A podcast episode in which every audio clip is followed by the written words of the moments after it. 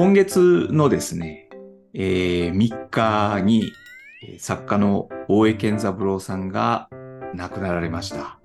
88歳でした。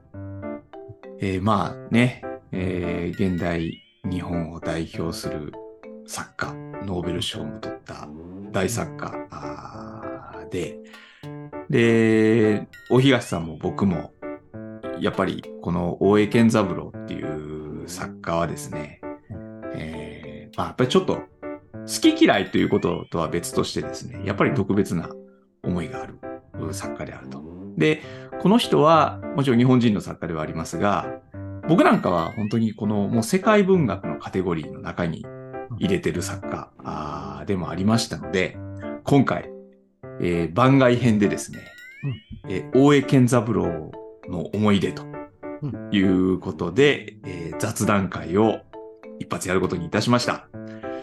はい。ということでですね、えー、まあちょっと、88歳ですから大往生ではありますが、で、またこの10年ぐらいは、公の場にお姿を見せることもなく、うーいつこういう訃報が入ってくるかというふうに思ってはいましたが、はい実際に亡くなったというふうに聞くとですね、うんえー僕なんかは本当にこの心の中にうんこう大きい穴が開いちゃったような感じがしますね。本当に僕は大江健三郎は、あのー一番大事に思ってきた作家だと言ってもいいと思うので、思い入れ強いですよね。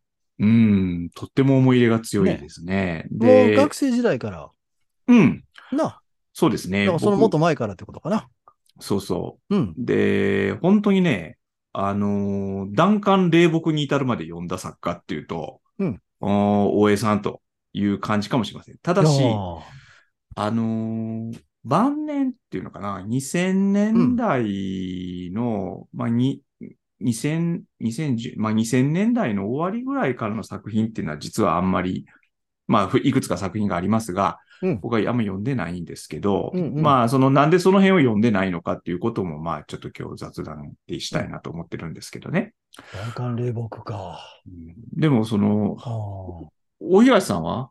大江あ。さんについては？丸、いや、まず、弾丸霊木やと俺も梶本次郎ぐらいやな。うん。そう、数がないやん、そうそうそうそう。そう、そう、そう必要なかったら。無理や。手紙とかもじっくり読んだけどね。ああ。えっと、うんいや、やっぱり、星葉さんからかなり大学生の頃から、はい。大江さんに対する系統っていうのはかなり聞いてた気しますよね。うん。だから、すごく星葉さん思い入れ深い作家だと思うんですけど、まあ、うん。私はやっぱそこまでではないうん。というか、あ、あまりいい読者ではないうん。ですね。うん。あんまりというか、いい読者じゃないですね。うん。ただ、やっその、大江健三郎っていう人の存在の大きさみたいなものは、あの、常に感じてたっていうことかな。うん。うん。でもやっぱり、今、星葉さん言ったので言うと、一定時期からの大江さんの活動に対しては、やっぱり、関心、ちょっと薄れてたっていううん。うのは、ん。特にあるかもね。ううんん。あ、これよく言われることよね。大江さんは初期の頃が良かったっていうようなことは昔から結構言われてることうん。とは思うんですけど、うん。えっと、星葉さんはどのあたりから大江さんに入っていったっていう感じなんですか？これ、あの、多分、多くの人がそうなんじゃないかと思うんですけど、うん。まあ、この人が、あのまあ、だ大学じ学、在学中にですね、うん。学生作家として華々しくデビューして、そ、その頃は知らんやんけ。いや、もちろんその頃は、僕ら生まれてないですけど、だけどその彼の、まあ本当の初期の作品というのは、うん。うん。あーその芥川賞を取ったのは飼育という作品でしたっけね。はい。で、その前に、え死者のおごりっていう、これも大変有名な、うんえー作品があります。これが、あの、新潮文庫でね、はい。あのー入っていて、読みましたね読み。ましたね。で、うん僕はね、最初に読んだのは、うん高高校生の時だったと思うんですけど、ほいほいほい。これ新潮文庫夏の100冊みたいなね。はいはいはい。あれで、やっぱり大江さんのこれは、なんか絶対入ってましたよね。これが入ってたっけ？こっちやったっけ？これが入ってたんやと思いますよ。死者のおごりと飼育が同じ文庫に入ってたでしょ目。薬コーチの方ではなかったんか。目薬コーチではなかったような気がしますね。僕が実は最初に読んだ目薬コーチうん。なんですようんうんね。うんもしかしたらそれ新潮夏の100冊そこで手に取ったの入ってたんかな勝手に思ってたけど。うん。いや、ほんで？ほんで？いやいや、それで、あのー夏の百冊はやっぱり夏休みに読んだ記憶があってね。まあ、そらせや、そらせや。で、うんなんか、なんていうんですか、模擬試験かなんか受けに行く電車の中でですね、へえ。えーその本を持ってって、うん。えー夢中になって読んだと。これはす。すごいなと。で、それは僕にとってはですね、うんこの現代文学っていうものに対してその最初にこの関心が向いたのは。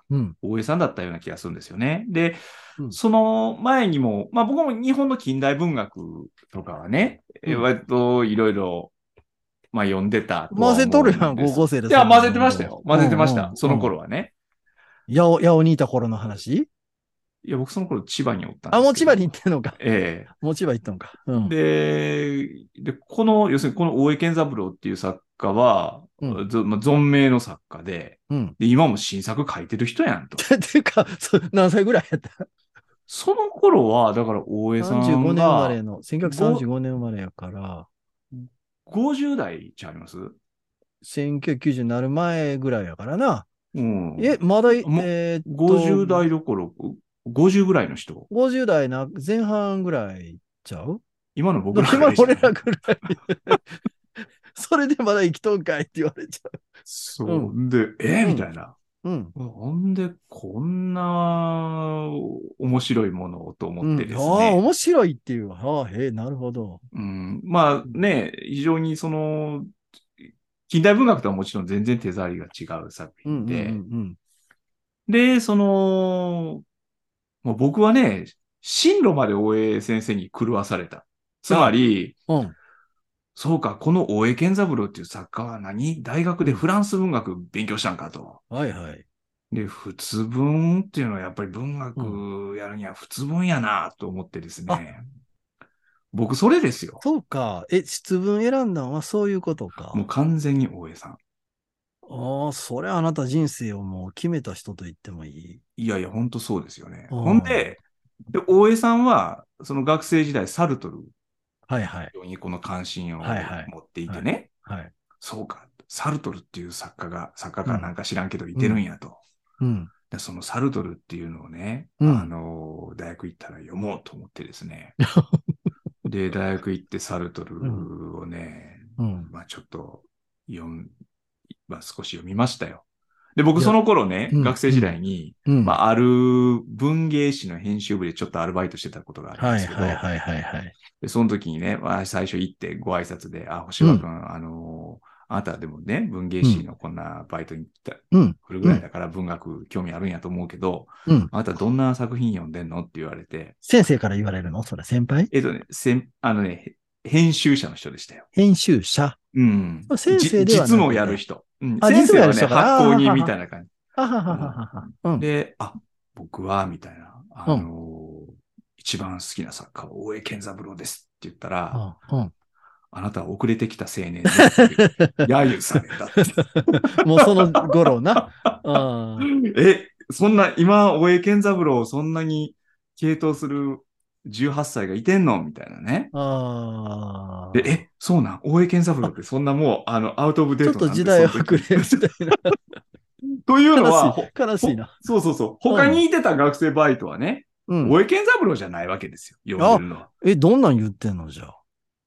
そら、ね、あのー大江健三郎さんの次にノーベル賞じゃないかとか言われてきたようなあの人とかね。ああ、そういうこと？え？あああいう人もそうやしまああいわば、この80年代に、あのー出てきた作家ですよね。その村上春樹。や村龍や、まあ、吉本バナナや島田正彦やっていう。っていうことになるわけか。ね？だから、それで大江健三郎とか、え、大江健三郎なんだ、みたいな。だからそこで坂口安吾ぐらい言うとったら逆にごまかせるっていうか、ね。そうかもしれませんね。時代ちょっと超えてくれるけどね。そうそう。でもなんか僕そういう倒壊する技はなかったんですよね。当時は。素直にね、うん僕今よ、もう大江健三郎がすごい好きで、みたいなね。うん。素直にな。うん。うん。で、ほんだまらちょっとそんな。遅れてきた青年嫌なやつやとな。なあ。お前も ええやんか分かってんねや、お前は。っていうな。そう。うん。そうか、そうサルトルのことも言うとったや、当時。そう。でもね、サルトル、うそれね、大江健三郎からサルトルへの関心が向き、そしてうん。僕は大学ではヌーボーロマンだったけど、はいはいでもやっぱりヌーボーロマンって、いわばサルトルが準備したっていうかね、はいはいやっぱりその小説っていうものの方法意識であるとか、うん。うん。あーそういうものが、あの、うん実、そういう自意識のもとに書かれていった、うんうんまあ、作家ですよね。うんだからなんとなくこの大江さんを入り口にしてですね、うん。えーそういう広げていった現代文学っていうものへの関心を持っていったっていう、じゃあ、それ、サルトルだけじゃないんじゃないの？大江さんが好んだ作家。例えば、フォークナーにしてもそうだし、ウィリアム・ブレイクにしてもそうだし。オーデンにしてもそうオだし、ーデンもそうなんですよね。あるいは、なあ、南部の女流、女性作家。そう。だからね、こうい行うそう、ん全部大江さんが言た及した作家を 読んでった。だからそれこそね、フォークナーと出会ったってのも大江さんですよね。はいはいはいはいはもうとにかくね。い。よく名前抜いた大橋健三郎氏が訳してたってちょっと最初エコしかった。紛らわしいっていうね。あれって、ちょっと空見するみな、あ一瞬みたいなな。大東さんは最初に読んだ大江健三郎は何ですか、目むしりコーチなんだ。いや、俺、だからちょっと、記憶はっきりせえへんねんけど、うん。目移りコーチであることは間違いないです。うん。それいつ読んだんですか？それをいつ読んだかなんですけど、僕今手元に、うんあの、ちょっと実家に週末帰って、はい。大江さんの文庫どれぐらいあるかなと思って、それをちょっとも、全部は持って帰ってこれなかった。いん。や、いや、あの、やっぱ結構持っててね、うん えっ、と、40冊ぐらいあったかな大江さんの 本。あの、ハードカバーも、あの、ハードカバーで文庫になったらもうそっちで捨てちゃってるかなと思ったら、うん。あの、その形で読んだものは捨てられなかったみたいで、ああ、あの。洪水は我が魂の及びみたいなやつ。あはいはいはい。箱入りで昔、うん、出てた、出てた。うっとうしいよな、ね今だったらな。大江さんの本箱入り多かってんな。万円元年だって箱入りのね。懐かしい年年の手紙も箱入り。あーあれも箱入りの本でした。ほんで、あの、だからご40冊近かったと思うけど、うんまあ、あのそんなには持って帰ってこれないんで、10冊ぐらいちょっと持って帰ってきてみて、で、はい。目移りコーチなんですけど、これ多分僕自分がほんまに読んだ文庫を持ってるはずなんですけど、うん、うん。昭和62年ってなってるんです。はい。ほで、私、昭和40、うはなは8 8年、年8年生まれやから、えーっと、うまく計算ができ、14、合ってる？う。え、60何年とおっしゃいました？その本は。ほ本が昭和62年が1987年やろ、はいはいはい。87年で俺73年生まれやかはいら、じゃあ14 14歳だから中学生の時にこれ読んだと思うんです。めっちゃ早熟じゃないですか。違う違う、掃除具とかじゃなしに、やっぱりそれは、多分身長、夏の100冊夏のなんとかでなんか、なんかになってなかったら手に取らないと思う。で、僕が記憶してるのは、うん。これと前後して、うん。三島由紀夫のはい。仮面の告白を読んだ。ああー、はいはいはいはい。だからもう、この2冊の衝撃度っていうのが、うん。あの、まあ、今、星葉さん言,、ね、おあの言ってたので言うと、あの、文学っていうものを教え、文学とはどういうものかっていうのをまさに教えられた、うん。あの、2冊うかなと。ん。うんただですね、残念なことにというか、なんというか、特に文学に開眼したわけでもなくて、それで。うん。ほんで、周りにも文学教えてくれる人なんかいない私環境。田舎の、あの、本屋なんかもうほんまに、うんあの30分バス乗らないと本屋さん行けへんから。うん。で、そこであの置いてある文庫って、せいぜい新潮文庫とかな。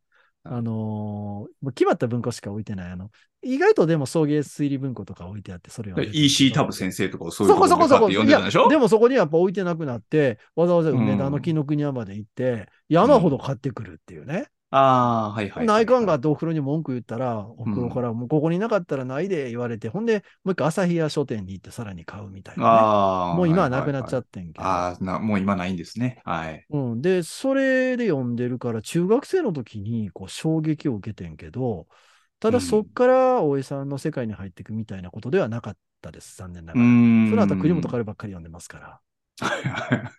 ははい。だから手ほどきね 何の手ほどきや。本を読む手ほどきは栗本彼がしてくれた。でも、目むしり小内はほら、子供たちがこの、うんまあ、いわば村の中でね、うんこう出られなくなってしまって、うん、うん。えーっていう話じゃないですか。中学生ぐらいだったかなあれ出てくるだから子読めるんだよね。読読めるんです。よ。うん。うんほんで、やっぱり結構衝撃的なこと多くて、うん中にあの朝鮮人の、ああ、のそうやな。あれは。はい。南っていうふうにうん。なってたかな。えーのこととか、うんやっぱりそういうのがね、もう、あとはあの、少女との、あの、出会いっていうかね、うん。ちょうど年齢的にもそういうの気になる年齢やから、うんうん。やっぱりもうすごい衝撃大きい。まだその僕、だからこの、ほんまに関西の田舎で育つと、その朝鮮人の人たちが日本にいててってことは、今よくわからないような状態なので、んどういう世界がそこで展開してるかっていうのがもう本当に衝撃うん。だったっていう。ただ、その、星葉さんみたいな、こう、そこから入って、さらに世界広げてっていう感じでは残念ながら全然うなかったんですけど、ん。その、星葉さん、その後は何に行くんですか？でね、その後は僕、こういうその本の読み方をした作家ってのは本当大江さんぐらいだなと思うんですけど、基本的にね、順番に読んでいきました。ああ、の、発表順に。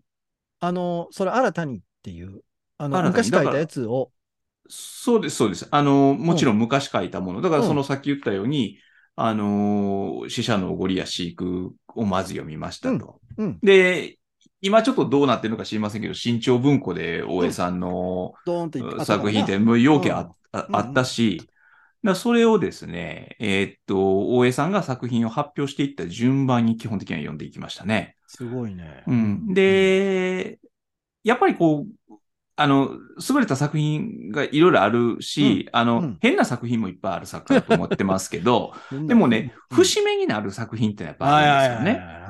で、多分その、まあ、しああの、芥川賞を取ったそれがあって、で、うん。大東さんが深く感銘を受けた目むしり小内があって、うん、で、やっぱあの、個人的な体験っていう、はい。あの、はい。長編小説がありますね。うん。これは、要はその大江さんに、えー障害のある子供ができてしまって、うん、うん、で、その子供を、まあ、う生まれた子供をね、生まれたばっかりやから、その、医者が、もしあれやったら、この生まれてきた子供障害あって、この将来大変だろうから、うん、あの、処分してもいいですよ、みたいなことをこう言われて、うん。で、どうするかっていうことを、まあ、延々、まあわ、このね、主人公の男が悩む。ああの部分っていうのは実話に基づいてるっていう話なんですか？うんこれはわからないこれはわからないですね。ああ、なるほど。うんでもその大江さんのね、その、障害を持った息子さんという人は、今、だいたい60歳ぐらいの方はい。だと思うんですけヒど、カルさんね。ヒカルさんですね。で、だから、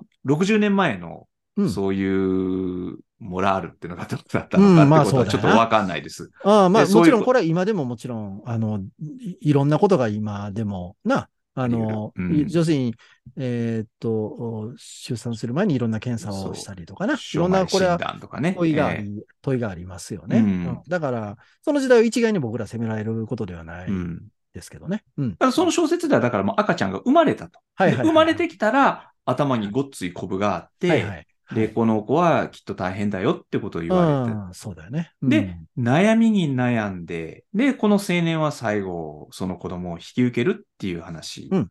を書くわけですよね。うん。うん。で、その作品とう、ん。その、には実は裏バージョンが、あ、あると。うん。それが、あの、空の怪物アグイっていう、はいあの、短編なんだけれ今ども。回久しぶりに読み返したよ読。みまし読みました。うんで、今回ね、ちょうど、あの、うん我々はこの試食会は短編小説を読むというコンセプトでやってますけど、はい。この大変おあつらえ向きな岩波文庫にね、はい大江健三郎次戦短編っていうですね、あの、とってもいい本が出ているので、うん。まあ今回ね、あの、ヨタ話で行きましょうやって大東先生に言ったら、それは大江先生に対するちょっと敬意を書いてるから、なんかやっぱり読まんならんと。おっしゃったのでそらそや、そらそや。う んで、ちょっと読みましたね。この文庫のええのは、あのー上下に分けへんかったことが良かったよな。あ、一冊になってるね。この分厚さで出そうっていうのがもうやっぱ持ってて気持ちよくないこの重さ。これね。うん、いいと思う。こここにあるっていう感じがね。ああ。手に持った時にギュッとこう手に持ち重りするやうんん。文庫なのにな。この厚さすごくないですか？すごい。これ中古文庫のささめゆきぐらいない？いや、だから、そうそうそう。だから、これを上下に分け取ったら、お前あかんでっていう話 だから。いや、だから、岩波偉い。な、あと、うんこの次戦短編のペンっていう字を必ず岩波はこのうん上に竹が来るん。これ、もう必ず岩波はこれやねんな。まあ別にそれはええけど。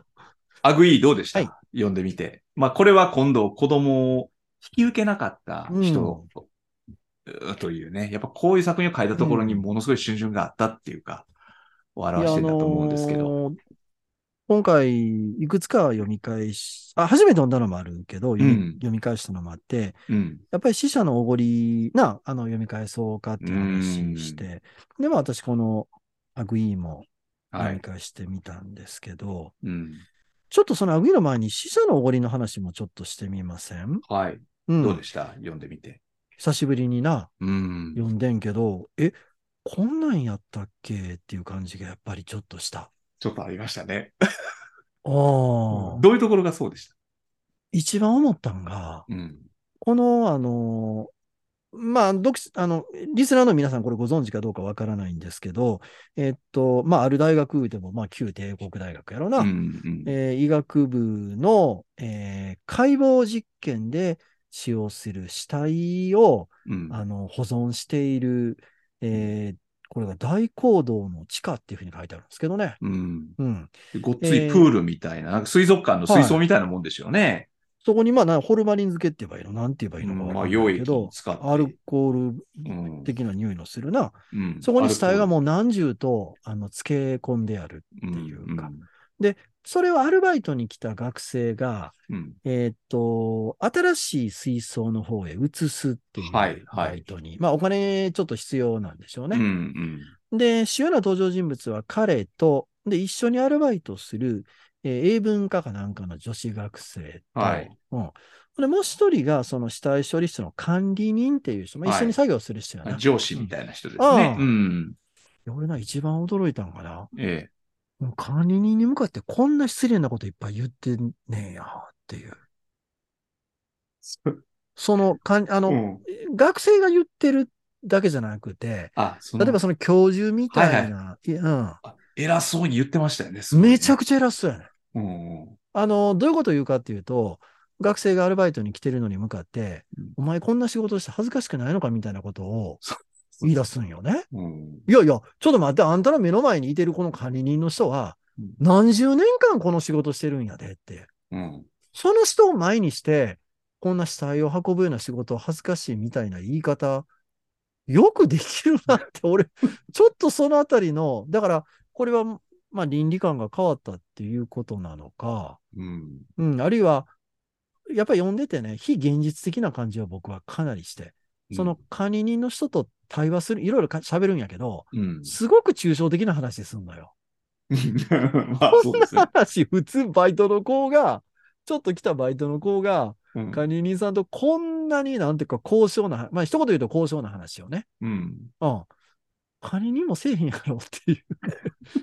だからその辺の、なんていうの違和感みたいなものは、うんなんかすごく感じたんやけど、どうですか？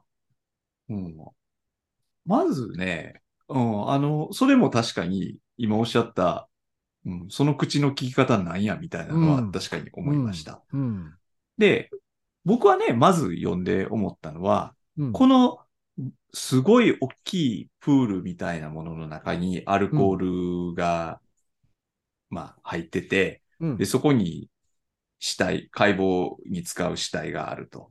うんで、そんなことはね、うん今読むと、う？んまあ、この空間自体がフィクションであるというふうに思います。ああ、そうなんや。いや、こんなんないやろって僕は思った。で、だけど僕がその昔読んだ時には、うん。ああ、なるほどと。医学部とかでは、そら、いね、その、そういうことに使う解剖用の死体ってものはうん必要だから、うんうん。あそういう施設ってのは、そらあるか。確かに地下とかにありそうやなって思いましたよ。だけど、こんなんないでしょ。で、しかも、こののプールっていうか水槽がね、うん。めちゃめちゃでかくて、うん。で、下の方に沈んでる死体はもうこれ30年ぐらい沈んでるで、みたいなことを。管理人言うでしょ。戦前から沈んでる。戦前から沈んでるって、ね。うんうん。溶けるやろ、そんな。そうなん、俺そこなんか普通に、あ、こういうのかって。だからこういう一つのこれも、あ、うんファンタジーなんだと。あ、そう。いや、知りませんよ。うんま、こいんなんあります？や、わからん。全で然。それを言うならね、この小説の前段というか、もう一つ前の作品で、奇妙な仕事っていう作品が、はいはい。はいはいはい。これがまあ、実質的な処女作みたいなもんなんですかね、はいこの作家の。はいはいで、これは、あの、犬殺すって話なんですね。うんうんうん。その、要するに野犬ですか？うん。その、まあ、保健所みたいなところですかね。うん。うん。で、そこに集められた犬を、うん。その棒でバンってどついて殺すと。で、これも、これ死者のおごりと、まあ、非常に似てる話で、うん。この変わったアルバイトに、うん。その語り手の僕っていう学生がやってきて、で、うん。この死者のおごりでは管理人がいたように、この犬殺しのバイトでは実際に犬を撲殺するう専門のおっちゃんがやっぱり中にいると。うん、で、自分と一緒にやるこれ女子学生もいましたね。うんあのーだからこのね、犬棒でどついて処分するっていうのも、まあ、嘘やろ、こんなんみたいな。いや、あの、ただその大江さんが出てきた時の衝撃って、まあ若い大学生の作家が、うんあの、大変硬質な知的な文体で書いてきたわけやけど、うんその非日常的な感覚が描かれてるのが、うんやっぱりすごかったんじゃないの？そうでしょうね。うんベタなリアリズムではもう書けない世界ですよね。うんでう、んただ今読むと、いろんな要素入れすぎよねっていう感じはあって、それはちょっとあるかな。うん例えば今言った、あの、えーっと、うん、えー同じ英文科の学生がはい。バイトをしてるわけやねんけど、その子が実は妊娠していて、これだから妊娠小説にもなってんねんな。ああ、そうね。死者のおごりっていうのはいろんな要素が入ってて、だから、うん。その妊娠小説の部分っていうのは、まあ、まあ、未消化に終わっちゃってる感じあるんですよね。うんうんうんいろんなことを重ね合わせてはいるんやろうけれども、ええ。うん。だから、死体一つ一つについても、まあ、かなり詳しく、あの若い少女の死体なんか詳しく描かれていたりとか、あの性的な部分を含めてね。うんだから、なんか、すごい要素多すぎっていう。うん でも、その、小説としてはでも、ま、非常にこの、まとまりは僕、いいんじゃないかなと思いますけどね。えっとね、うん。つまりどういうことかっていうと、まあ、今回大江さんの小説短編をいくつか読み返して思ったのは、うん。読み解かれることを待ってる作家、作品を書く作家ああ、なるほど、ね。やなっていうふうに思う。ああ、うんはいはいはい。あの、そんなにたくさんの要素普通入ってへんから、うん。あの読み解かないといけないところってそんなに多くないはずだと思うんですよ、短編ってね。はいはい。ところがこの作家ってもう短編であっても読み解くべきことが、情報がすごく多くて、だか、ら、批評家、まあ、戦後の日本文学って、こう、うん批評家の時代っていう部分、僕結構あるなと思っていて、つまり、り、批評っていう職業が戦後の一時期までは存在してたんだよね。もう今はもちろん無理ですよ。ええ無理ですけど、だから、そういう批評家たちがもう待ってる、待ってるわけや。ああ、なるほど。こういうの。はいはいはいはいはい。その期待に大江さんっていうのは応えることのできる技量を十分に持った作家として登場してきたっていう感じを、ちょっとやっぱり持ちました。だから、いや、だから星葉さんすごいなと思って、高校生の時にこれ読んで、俺なんか多分読んでも全然もうその、新聞漢文っていうか、目薬コーチって単純な話やからね。うん。あれはね。うん。でもこれは、なかなかやっぱり短編やけど読み解くっていうところまで。で、いろんな読み解きが多分存在してるんうちゃう、ん。うんうんその、もちろんね、当時これを読み解くっていうことができたわけではもちろんなくて、うんうん。ただ、この小説が持ってるうん、このグロテスクで、はいはい。憂鬱で、うん。しかしユーモアもあって、ああ、それ、っていうねそこ、そこ。うんすごうんくこの、なんていうのかな、うんもちろん作品として一筋縄ではいかないし、いろんな感情がね、うん。この小説の中にはあると。うん。うん。やっぱりそこにこの惹かれたんでしょうね。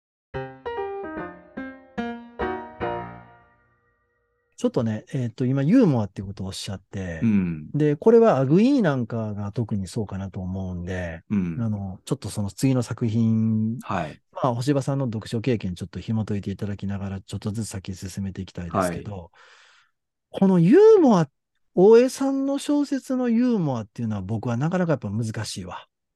あこれをユーモアと受け取れるかどうかっていうのが難しい。あ。で特にアグイーっていうのはかなりユーモアっぽく書こうとしてる様子が、うん。書こうとしてる人かなと僕は思うんやけど、僕にはもう全然薬ともできない。例えばそのアグイっていう、うん、これはその、結局、障害を持ってる子供を、はいまあ、見、見殺しにしてしまった男が、はい。その両親の呵責みたいなものにとらわれていて、はいで、空から赤ん坊の幻想みたいなのがこう、降りてくると。なんかあのカンガルー、ぐらいの大きさで書いてた。カンガルーぐらいの大きさで、うん。何でしたっけあの、パンツみたいなの履いて、うん。あ、要するに赤ちゃんみたいなやつなんですよね。たまに降りてくるって。たまにヒューって降りてきて、うん。で、降りてきたら、こう、ちょっとこう、肩を、こう、抱くような所作を、で、おしゃりべりして。おしゃべりして、その時、そのバイトを雇ってんねんけど、うん。語り手はバイトの子やねんけどそうで、すね。あの、そばで見てて、あの、うんうんとかうなずいて肯定的に受け止めてくれみたいなことを言われる。そういう付き添いというか、そういうバイト。はいはい。う。うんそういうね。う。うんん。これユーモアなのもあるんやと思うけど、僕には笑えへんねんな、これ。どだから、えその、うんこのユーモアっていうのは、あるいはその死者のおごりや奇妙な仕事にあるユーモアっていうのも、ううん。やっぱりね、悪趣味なんですよね。ちょっとまあ悪趣味。うん、うん。うん。大江健三郎って、うんちょっとその、悪趣味なことを、うん。こう、書くようなところがあってね。うん。で、悪趣味だったり、不謹慎であったり、うん、そうそう。でそれがうん、この、まあ、笑いになってるんですね。グロテスクな笑いになってる。。そのね、グロテスクが一番ぴったりくる言葉やなと思って。うんだからそのグロテスクな笑いっていうのを、笑える人と笑えない人が、私はどうしてもね、このグロテスクな、あの、ちょっと先に飛んじゃうと、あの、はいあれ議員、あれ、議員さんじゃねえな。誰かがお尻にキュウリを突っ込まれた状態で、前元年のフットボール前が？ねな、はいねあれなんかも僕には全然なんか意味が、それ何？顔赤く塗って、お尻にキュウリ突っ込んで首くくって死んだっていうね。全然僕にはそれ、それグロテスクなユーモアなのかもしんないけど、うん笑える感じがないっていうのが、うんそこ、その、難しいんですよ。なんか僕にはやっぱり余裕、余裕がないってわけではないと思うんやけど、うんなんかまあ頭で作ったユーモアですよね、みたいな。それはそうかもしれないですね。ああの、まあ、それが笑えるかっていうと、まあ、そんなに笑えーなないんかバカな和む笑いではないよね、少なくとうもね。ん。まあ、結構、その、ドン引きするような。ああ、そうそうそうそうそうそう、そう、ドン引きするよ。えーみたいな普通では、普通ではもうちょっと普通の感覚では笑えない、それはっていう。うんうん、やりすぎやでそれはそうですよね。アグイーなんか僕ちょっとそれを、なんかちょっとベル編調で書かれてるみたいな感じが逆に、うんん？なんかこれほんまきついなっていう。ああ、うんなるほどね。あうんあ、それはそうですよね。細かい話すると、はい。アグイーの中で最初の方に、うん。看護師さん、まあ看護婦ってなってたかな、うん。あのー出てきてはって、バイトの学生の子が、はい。あの、どういう、あの、私がこれからバイトをさせてもらう、あの、相手の方はどういう病気なんですか？みたいなことをうんんん聞こうとして、あの、その人が出てくるのを待ち構えてんだよね。はい、はい。で、待ち構えてて、その人が出てきた時の、その女性がもう、その看護師だったのが当然着替えてるわけやねんけど、うん。その格好が、なんかワン、結構年齢の人は女性やねんけど、ワンピースの短いスカートを履いていて、うん。これから自転車に乗って帰るところだって書いてあるんだけど、うん。それちょっと格好おかしないって俺思って。これから自転車乗んねやったら普通できるだけスカートってのはあんまり履かない。特に短いスカートなんて履かないので、はい、はい、はい。これはなんか冗談で書いてんのか、単に女性の格好というものを理解してないのか、意味がわかんないことがやっぱり結構、まあ、これはでもね、うん。大江さんの、まあ、もう一つその悪趣味なところで言うとね、うん、やっぱりこの女性の下半身への関心っていうのはすごくあるんですよ。死者のおごりでも、うんそ、のまだ新しい死体がそのそうそうそうそうそうプールに連れてこられて、うんその少女かなんか若い女性なんですよね。うん。で、これがわーっとそのつるっと入ってきて、うんで、この、水槽のこっちで見てる語り手に対してね、うんこ、の足をこうバーッとひ開いたかなんかで、で、その陰部が丸見えになると。うん。まあ、大江さんの言い方、うん言葉遣いだったのは、セックスっていうふうに、あのはあ、正規のことね。これは、メムシルコーチでも出てきた表現ででね。僕なんかも衝衝撃を受けて受け止めたセック言葉でしたよ。スっていうね。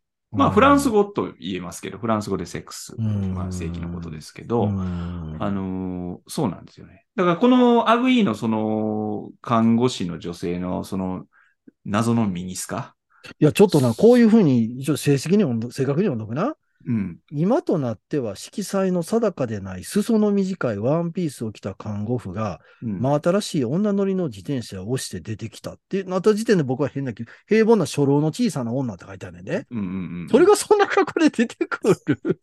だから、なんか、見た瞬間に、ほんで、後でこの、あの、看護師さんからこの自転車借りて彼らは街を自転車であのツーリングするんですよ。だから、その変な気持ちになりながら俺は言ってんねんけど、なんていうの、その性的なことに対して、うん、あるある。露は骨っていうのともちょっと違うんやろうけれども、なんていうのかな。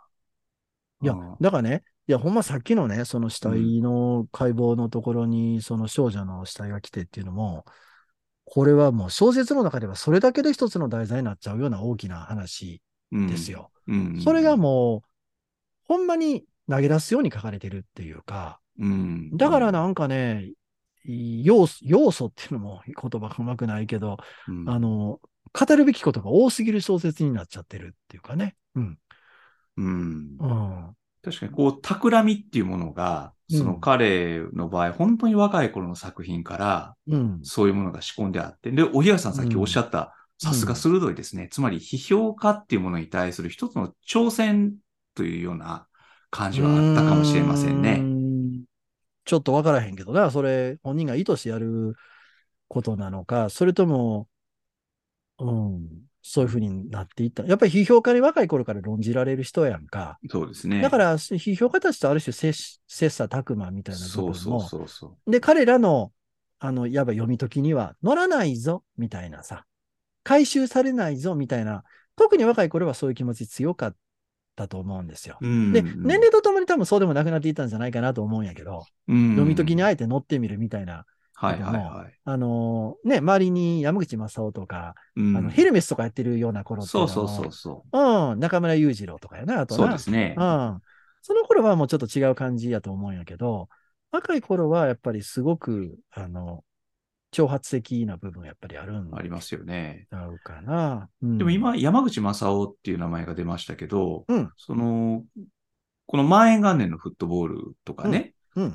あの、いわゆるその文化人類学のこう知見っていうもうんのをどのようにその小説の方法として、まあ、いわば翻訳していくかっていうことを、うん。この作家は考えて、やっていく。で、うん。万円元年のフットボールは、あの、これは、あの、文句なしの作品だと思うんですよ。実際、その高く評価されたし、うんまあ、これがその彼の、まあ、代表作。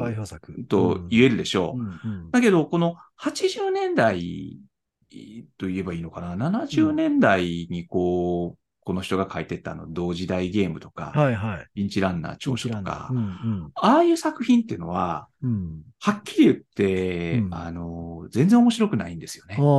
で、それは、でも、この大江さんは、そういう、まあ、いわば人文学の知っていうものを、うん。どういうふうにその文学の方法と、おに変換していくか、あるいはその文学の周辺分野と文学をどういうふうにこの、いわばシナジーを生むかみたいなことのうん。実験をこうやっていった時期だと思うんですよね。はい。だから、作品として読んで、うん非常にこう、へんてこない印象っていうか、うん。あの、どうなのっていうふうに、まあ僕は思うんですけど、うんうん。でも、それを経て、その今度、80年代の、から、あの、まあ、連作短編うん。という形のものが多かったと思うんですけど、あの、新しい人へ目覚めようとか、うん、うん。あのーレインツリーを聞く女たちとかね、うん。ああいうものは、ああいう作品っていうのは、あの、いわばこの小説としてのこの形と、うん。その、いわば知の企みみたいなものが、あの、うん。うまくこう噛み合った形で、うん。読み応えな、読み応えのある作品にこうなっていった。だその過渡期っていうものがあって、うんあの、彼の中期から後期っていう、この、う以降につながっていくんだろうなっていうふうな、まあ、そんな印象を僕は持ってますけどね。今、星葉さんのおっしゃったのって、えっと、ちょっと時代をさあの元に戻っていくと、はいや。っぱ個人的な体験ですよね。うん。この個人的な体験っていうのは、えっと、おそらく大江さんの小説の中でも、最も評価されている小説の一つじゃないかと思うんですけど、うん。で、実際私も読んで、これはすごく心にやっぱり、うん。おそらく大江さんの小説の中で一番ストーリーが頭に残っ、一回しか読んでないんですけどね。一番残ってるのは多分この小説じゃあないあ、そうかもしれまと思ってい。て、うん登場人物のバードとか卑弥呼とうんかそういう名前も記憶に残るし、いろんなシーンがはい。残ってるわけやねんけど、うん。えっと、大江さんの小説って、まあ、さっきね、あの、文芸雑誌の編集部でっていう話が出ましたけど、はい多くの人がさ、まあ僕らの学生時代からそうやと思うけど、個人的な体験までの大江は良かったよね、みたいなさ。ああ。あああ。あ。大江はやっぱり初期が良かったんだよね、みたいなよく言う。いや、まあ、ありますね、そういう言いごい聞かされたやん、それ方。って。うんうん。で、まあもう、大抵みんなそれ言うから、もうこっちも言う、だ誰かがそれ言うても全然聞いてへんねんけど、うんあ、の、今、星葉さんのおっしゃった話で、あの、えっと、この個人的な体験、まあ、大江さんって定期的に、あの、なんていうの？話題になるっていうのとは違うな。ミルクマールになるような小説を書いてきた人。うんこれも星葉さんさっき言ってましたよね。うん。で、おそらくその一つがこの、えー個人的な体験だろうし、で間を置いて万円元年があって、で万円元年の後またちょっと間を置いて、えー懐かしい私への手紙とか、懐かしい年への手紙。懐かしい年への手紙、うん。ややこしいな。懐かしい年の手紙とか、うんこう定期的に来るわけやと思う。うんね。と、あのーそのだから間の期間っていうのはいろんな試行錯誤をやっぱそうそうそうりしている作家っていうことかな。うん。うん。で、そこに至るまでにやっぱり、あの、なんていうの、失敗も繰り返していくっていううんことちゃいます。で、やっぱ大江さんの一番すごい、まあわからない。何が一番すごいか もちろん簡単に言えへんけど、常に書いてた。常に作品発表続けた。そうですねあの、おそらくスランプの時があるんですよ。うん。うん。スランプの時があっても書いてるんよね。うん。うん。それがやっぱり大江さんのすごいとこで、だからこそこれだけの長きにわたって、うん一線で創作活動をしてきて、まあ、いわば戦後の日本文学って大江健三郎が牽引してきたって言ってもいいわけでしょ。うんやっぱりそれは彼が、あの、雨の日も風の日も、うん、書ける時も書けない時も書いてたっていうのが、やっぱり立派だっていうことじゃないかなとは思いますよね。うん。で、まあちょっとその、個人的な体験ですけど、うんやっぱりこれは、今でも人に勧めたいよね、これね。そうですね。うん。うん。ちょっとアグイーはもうやっぱり人に勧め、俺はアグイーはちょっと、やっぱりこれは無理やなと思ったけど。でも、その個人的な体験を書いただけでは、あ、この作家は納得できなかったそういうことややっぱアグイを書かずにはいられないかったでしょ。られない、そんな悪趣味がある。だって個人的な代金は悪趣味じゃないから。うん。あれ、叙情やからな。うん。そう。で、これはね、その青春の終焉の物語でもあり、うん、で、このいわば自分の宿命を引き受けるっていう、その新しい彼の考えにな、ってるうん、あのー自分でのこう宣言でもあったと。うんだけど、、うんで、この、しかもこの個人的な体験っていうのは本当に爽やかな終わり方をするうん小説だけども、いいよね。でも、こうじゃなかったっていうか、あ、のーそんな簡単な話ではなかったんだっていうのが、うんアグイーを、まあ、いわばわざわざ書いたっていうね、予見さし、予見してるんかな、アグイーがな。そううん。やっぱそれはありますね。その後も大江さんはやっぱりもうずっと息子さん、ヒカルさんとうん対話しながら創作してきたっていうか、あのーそれがいいことなのかどうかはもうちょっとよくわからない。あの、うん。弟も妹もおるやんけそうっていう、うん、いっつもヒカルさんの話かいっていうさ、でもなんか、うん。その、ヒカルさんの話、光、大江光か。光さんか。光ね、うん、ヒカリさんの話。うん。この障害を持った息子のこと、この存在っていうのは、大江さんにとっては、うん。このイマジネーションの、この源になってたんだとは思うんですけど、うん。で、も、どうです？ちょっと鼻白むところもあるでしょ。大江さんがどうどういう意味。ですか？うん。つまり、その障害を持った息子。しかも、うんそ、の息子っていうのは、音楽の才能を持ってるんですよね。はい。で、障害があることとうん才能があることっていうのはうん。関係ないですよね。その、たまたま、大江光さんは障害もあり、才能もあった人なんですよ。うん。うん。うん。だけど、その障害とうん、いわば引き換えにじゃないけど、うん。障害を持ってるっていうことと、うん。その音楽の才能を持ってるっていうことが、うん。つながってますよね。大江さんが書くその光三像って。で、これは、うん。やっぱり危険なことだと思って、そういうものの見方ってねそういう、それはそうだね。で、多分そういう、僕もよく知らないけど、そういう点で批判も当時彼はされたんじゃないかなと思うし。あるでしょうね。あるでしょうね。うんじゃあ、そのね、音楽の才能がなくて、ただ障害だけを持ってる人っていうのはどうなるんだっていう、そうやね。そういう問題があるじゃないですか。そうやね。そうやね。だからやっぱりこの危うさ、でも、どうなんだろう。それは、子供には甘いっていう、そういう話なのか、いや、それももちろんあると思う。読んでるとやっぱり子供には甘いなという気持ちに、うん、なる。やっぱり、やっぱり、まあ、こういう言い方したらあんまり良くない言い方やけど、手間のかかること可愛いっていうことはうんあるんじゃないかなと思うね。あの、うん弟妹に対する相対的な冷淡さを感じずにいられないっていうところで言うとね。まあ可愛がってたと思うよ。もちろん。うん、もちろんね。うんいや、ほんでね、今おっしゃった、その息子さんの、ごめんなさい、私間違えてます。光、光さんね。大江光のさん。ことって、大江さんの核の問題との向かい合い方みたいなものとも、うん。ちょっとなんか私通じるものあるかなと思う。ああ、なるほど。うん、それは。えっとね、私、大江健三郎っていう作家、まあ、僕本当にいい読者じゃないから、もうなんかこんな語れるわけじゃないんやけど、うんあのー、大江さんっていう作家の資質を、一言でこう、私なりにくくってしまうと、うん。過敏な作家っていう感じがするんですね。神経過敏な作家。はいはい。何に対しても激しく反応をしてしまうね、ああ、はいはいはい。うんだから、なんていうの？こう、小市民的な、こう、あの、安、安住した生活っていうのが、この人はない人やと思うね。うん。でうんたまたま、まあ、あの、息子さんがそうやって障害を持って生まれたっていうことで、これが大きなテーマになるわけなんですけど、うん。もし、あの、光さんがそういう障害を持って生まれてなかったとしても、何か別な形で大江さんは、うん。自分の、いわば生活を落ち着か、落ち着かせないっていうとちょっとあんまりないけど、かき乱してくるような。そういうものを大江さんは見つけていったんじゃないかなっていう。で。その一つがやっぱり核の問題なんですよね。はいはいうんこれは、なんか、蓮見茂子かなんかが言ってたんじゃないかと思うんやけど、なんで大江さんってあんなに核の時代っていうことを、こう、うん常に切実に語ることができるんだろうみたいな。うん。でもそれが、あの、大江という作家を特徴づけるうん。特質じゃないかみたいなことを、蓮見茂子がなんか言ってたんじゃないかと、まあ、もちろんよく覚えてないけど、うんでそれは僕もすごく感じて、うんこんなに核の問題熱心に語った作家ってやっぱなかなかいないじゃないですか。ああ、まあそうですね。もちろん時代的なことあると思う。60年代、70年代って今の僕らよりもはるかに核戦争の終末っていうのは身近に感じられたんじゃないかな。うんうんうんうん。ほん、で、大江さんの寄稿文とか見てても、シェルターの話を出てくる出てきますよね。ドイツとか行くとシェルター作って。俺んとこも必要かなみたいなさ。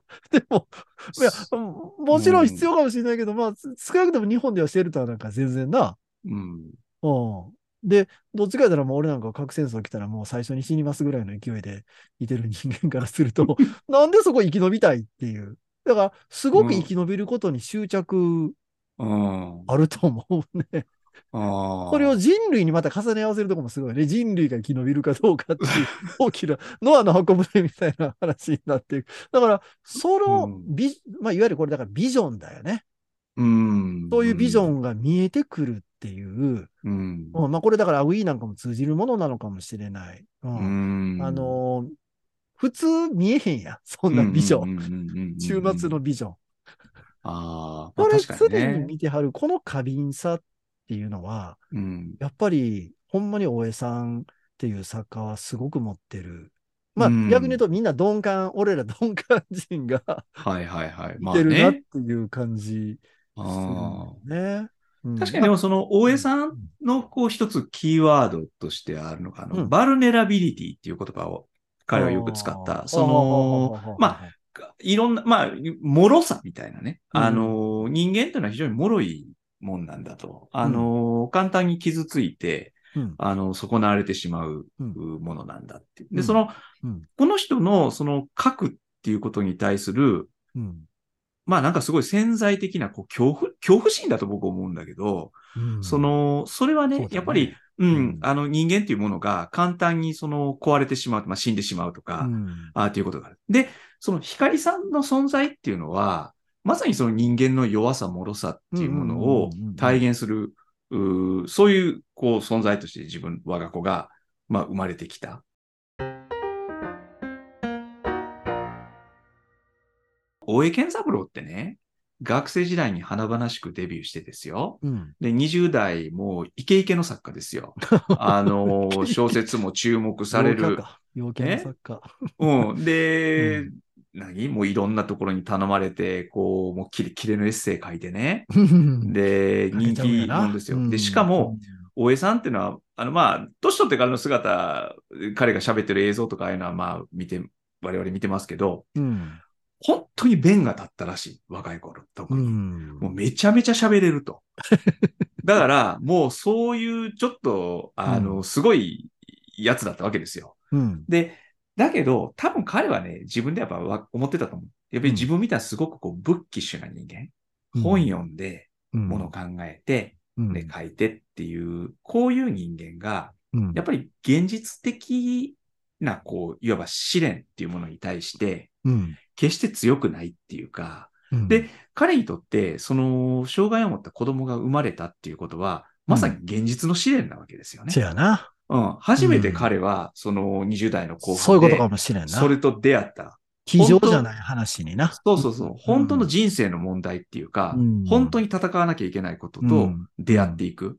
うんで、それを、でも彼は自分をエンカレッジするように、うん。その小説を書いて、その現実の苦難っていうものも、うんやっぱり乗り越えていこうとするっていう。うんここが、まあ、やっぱりこの人らしいし、そういう、こう、いわば人生への立ち向かい方っていうものを見せたっていうところも、僕は尊敬するところです、ね。今かなりプラスの言い方はされてると思うんですけど、うんその今おっしゃった、あの、恐怖、世社うん世界に対する恐怖心とか、はいはい。うん。不安感とか、うん。そういうものが逆に攻撃的に出てる部分っていうのも、うん。ちょっと感じずないわけではない。はいはいはい。やっぱり小説読むとすごく激しくて、うん。まあまあさっきのグロテスクなっていう話もそうやけど、こう、すごく威嚇的な感じ、小説読むとやっぱりあー確かにねありますよねですよね。攻撃的、刺激的でね。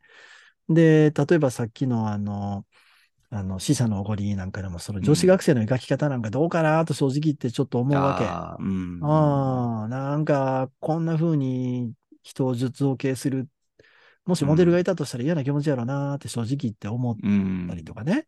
うん。で、その、裏返しなんだと思うんです。その、うん。不安感とか恐怖感の裏返しでうん。激しく書かずにいられないっていう。で、はい。今、星葉さんが若い頃キレキレで喋ってってるのも、やっぱそういうとこあるんちゃうかな。ああ、そうかもしれない。ああ。んで、まあ、これ、すごく単純化していくと、大なり小なり、まあ、大江様四国の田舎のご出身で、はい。まあ、正直言って神話化されてるほどの山の中ではないだろうと、うんうん。指しますけれども、正直言ってね。なんてことないとこですよ。ああ、うんと思うんですけど、まあ、だからうんトトロの田舎、所沢行ったらがっかりするみたいなもんでね。うんだから、あのー田舎から出てくると、やっぱりちょっとこう、突っ張らざるを得ないっていうかさ、ちょっと生きってしまうみたいな。特にやっぱり知的な水準、ものすごい頭いいわけや。もうそれはもう文句なしに頭いいわけですよ。はい。うんそうすると余計に突っ走っちゃうっていうかね。ああの都会のこの、の、あの、ある種の余裕みたいなものがないっていうかね、うんそうかも。都会の子は余裕かまして大した仕事できひんから、僕は結局田舎者の野蛮さの方を推薦したいなと。うん自分が田舎者やから 思うわけやけど、あの、都会のこの繊細さっていうのはやっぱあれはあかんのとかって思うんやああ、なるほどけど、でもやっね。ぱ大江さんのこの攻撃的な感じっていうのは、その、まあだから一言で言うとコンプレックスやわな。ああ、そうかもしれませんね。うん、その裏返しで激しく書いちゃうっていうね。うん。で、それを今、星葉さんの言い方で言うと、すごくやっぱりプラスのエネルギーに変えていったっていうことだと思うんですよ。うんうんうんで、まさに自分の、あの、もう、まあ、独壇場で作家としても分断で注目を浴びてた人間が、うん私生活において大きな、まあ、苦難を与えられたっていうこと。で、それを受け止めて、えー創作活動をしていくときに、プラスのエネルギーに変えていったっていうことはうんあると思う。ただ、まあ、星番さんさっき言ったけど、この後結構苦労されるわけですよね。これ書いた後に、うんえーっと、万延元年はあったんだけれども、万延元年のその後苦労するわけか。うん結構迷走していくんですよいね。や、ただな、俺ちょっとこれ万延元年はもう語ることができない。もう全然思い出せない。これ読んだよな、読書会で。えーこの万円元年のフットボールは、うん。これはあのーまあ、なんかその安保闘争でね、まあ 挫折した、その、まあ、男の人と、なんか弟やな、それな。弟がね。お兄ちゃでんは翻訳か。翻訳家やったっけ？なやったっけ、えっ、とね、お兄ちゃん翻訳家やったかうな。ん、なんか外国語を使う仕事しとっちゃうんじゃなかったっけ、で、このお兄ちゃんは、そのさっきのあの、友人が、その自殺しちゃったと、キュウリをお尻に突っ込んで。ああ、そうそうそうそうそう。あで、そこで彼も傷ついてるとで、その安保闘争で挫折した弟。で、その、弟の親衛隊みたいなやつが。で、これがこの四国の村に、まあ、き帰省というか、まあ、帰っていくと。で、そこに帰ったこの弟の方が、うん。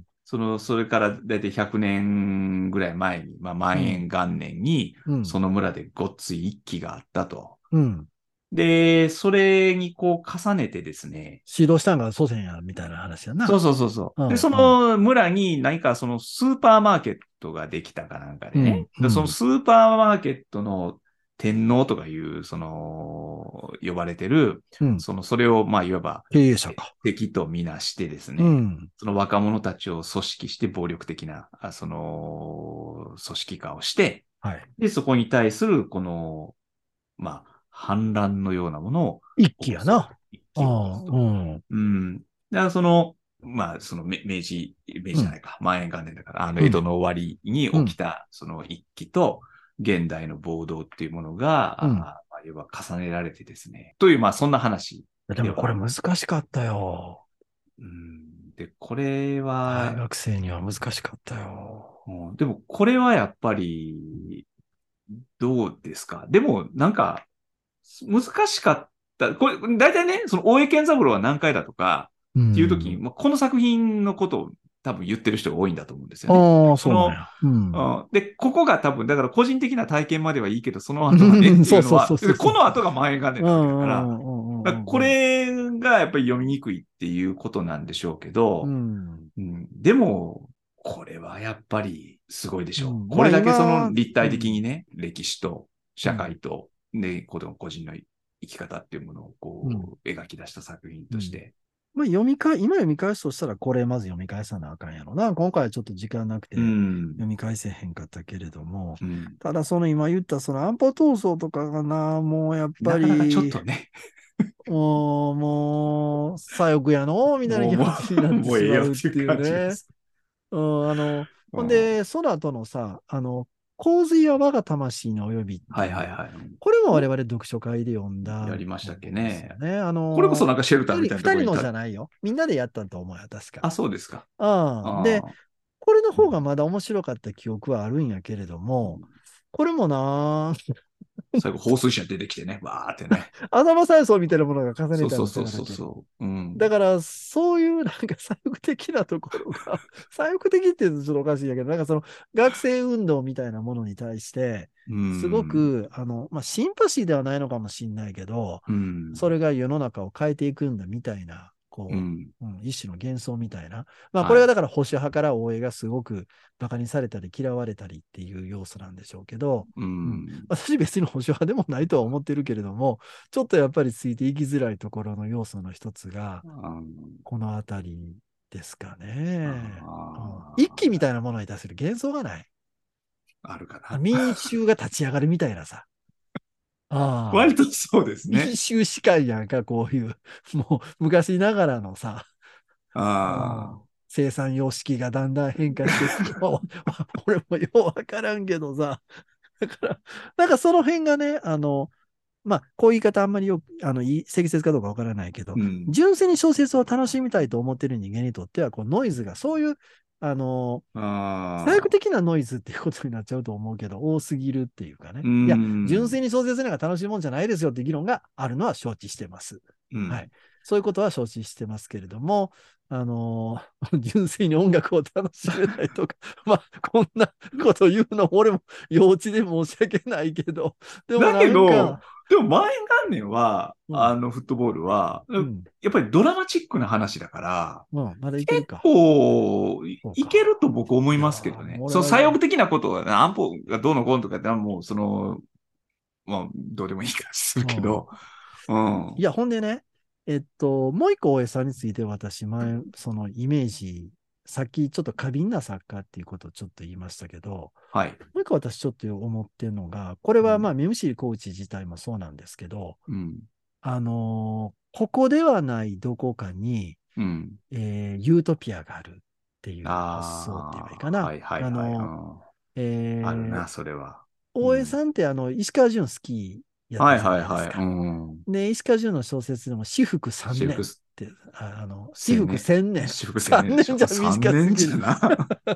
私服1000年ね。はい。あ代表のー、なんて言うんだっけ、この千年、そういうあの極楽みたいなものが誕生するみたいな発想ってよくあると思うんやけど、はいうんえーっと、ここではないどこかにそういう浄土みたいな、こう、ユートピアが存在して、常にそれを希求し、求めている、はい希求しているっていうね、はいうん発想があって、で、まあ常にそれはついえていくんですよ。うん。あついえていくんですけれども、それの置かれた場所っていうのが、やっぱり大江さんのしその出身地がモデルになってる。森の中の、なこれなんていうの谷谷間の村か。谷間の村。そのね、ユートピアが、うんやっぱりここがその左翼的で、うん。コミューンみたいなものになってくるんですよね。やわな。うんなあの、懐かしい都市への手紙っていうのは、うん。そういう、その、し語り手、東京で小説家やってる僕っていう語り手と、うん。その彼の人生のメンターであるギー兄さんっていう人の話なんだけど、このギー兄さんっていうのがこの谷間の村でコミューン作りよるんですよねだ。からそれ、武者の工事さんのやつみたいなやつやな、それがな。あの、だって、新しき村みたいなもんやろ。そうすぐそっちに行くんですよね。山岸ズムでも構えんけどさ。なんかこう、それ、ほんま山岸ズム、そのもの一ですよ。歩間違えたらな。うん。ほんで、まあ、それはもう一歩間違えたら、もうカルトの宗教に近くなってくるそ要素があるやんか。う。そういう主題も多いしな。うんで、それがうまくいってることもあると思うね。やっぱり目薬コーチがすごくうん私、やっぱり当時、やっぱり面白いなと思ったのは、やっぱりそういう、ここじゃないどこかに自分の生きるべき場所があるんじゃないか。ここにはうん自分を苦しめてくる、まあ、やっぱりこれコンプレックスというところなのかもしれませんけど、うんいろんなものが苦しめてくるって。で、そこじゃない場所に自分たちが常にひ悲願をこう目指しているっていうのは、それは私もそんな気持ちありますよ、やっぱり。うん。うんうんうん、だから、やっぱりムッシーコーチを読んだ時って、でまあ、いずれそれはついえていくっていうのもよくわかる。で、そのうん。敗北の美学みたいなものもやっぱりあって、ああのそれ含めてうん。叙情的、叙情的やねん。すごく叙情的やねうんそういうところが、あの、メムシルコーチの好きなとこですけど、これがね、まあ、やややっぱり後の小説になると図式的に展開してくるっていうふうなところ。うん。うん。いや、もうすごく手は込んでんのよ。うん。すごく手は込んでんけど、距離取ってみたら結構図式的やんか、みたいな、うんうんうん。あの、気になっちゃう。で、結構後になるともう繰り返し繰り返し、救済とか、なんかそういう問題扱わはるじゃないですか。うんうんうんうん。で、まあそういう救いとか救済とすごい陳腐な、あの、感じ、やっぱりどうしても拭えないところあって、うん。で、その言葉に回収しちゃったら、やっぱりこれまでやってきた文学的な英意の意味、ちょっと半減せしませんか？その、それやったらもう俺なんかさ、もうあの、心の中で何枚だって唱えどうのと同じような話になってしまうやん。まあちょっと違うかもしれんけど、なんか、うん。だからそこら辺のちょっと違和感が、あの、特に後の大江さんのお活動に対してはうん感じるところがあるのかなっていう気がしますね。うん。もう一つ、この、ぜひ大江さんについてこうね、考えておきたいことっていうのがあって、うん。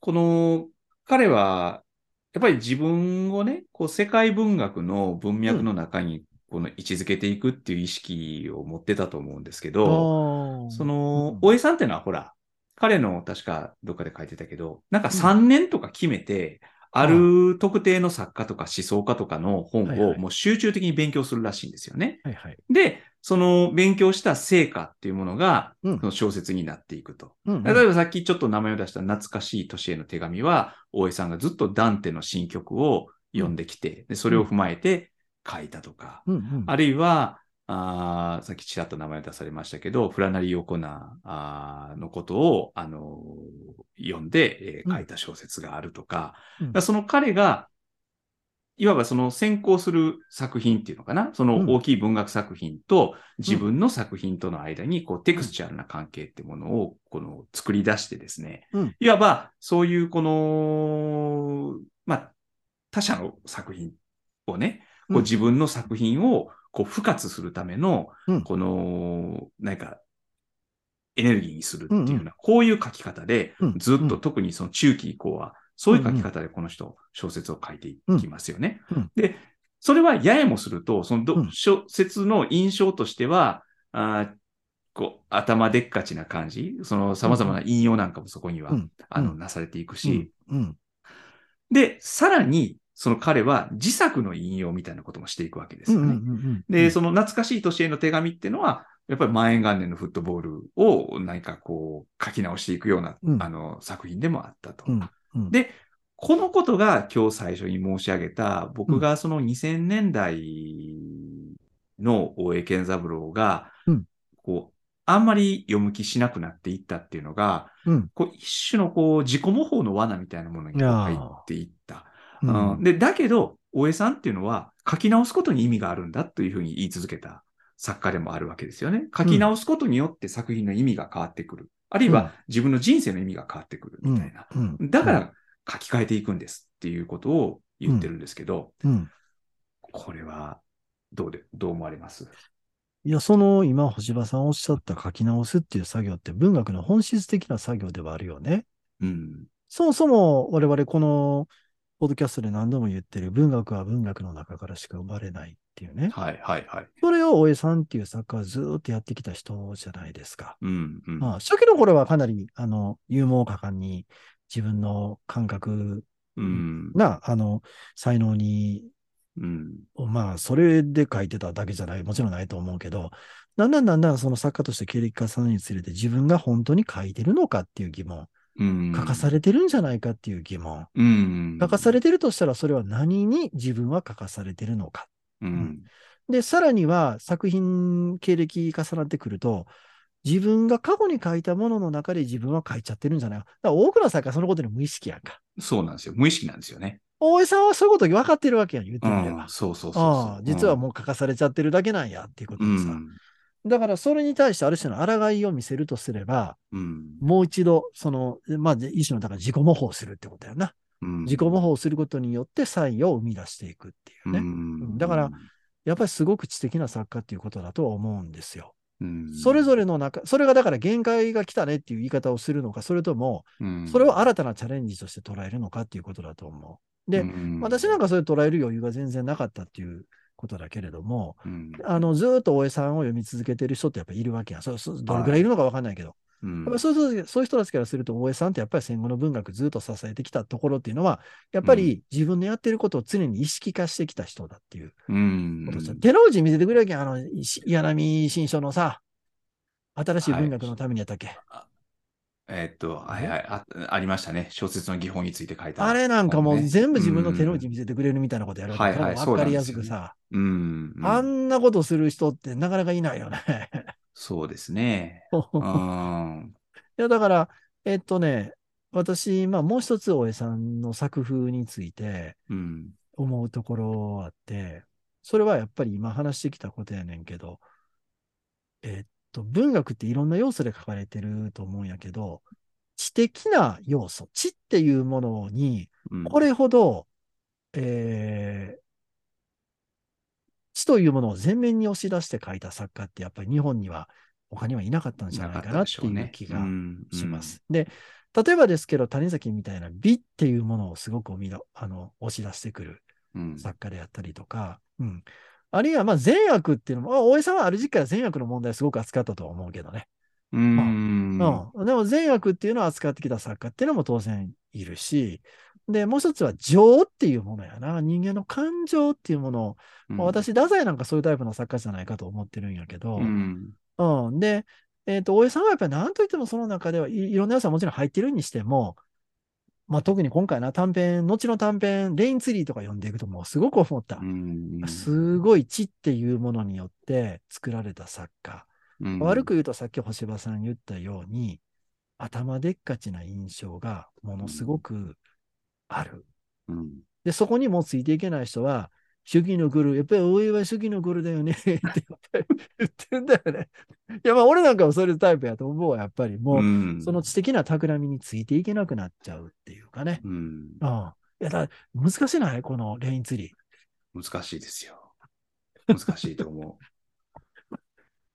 だからその、ね、知というものに確かに芯を置いてたあー作家だとうん。思います。でう、ん。でね、実際この一生かけて勉強し続けた作家でしょ？すごいよな。その、でね、だから僕、この大江さんっていう人が、この、まあ、日本の現代文学に何を残したのかっていうふうなことをこう。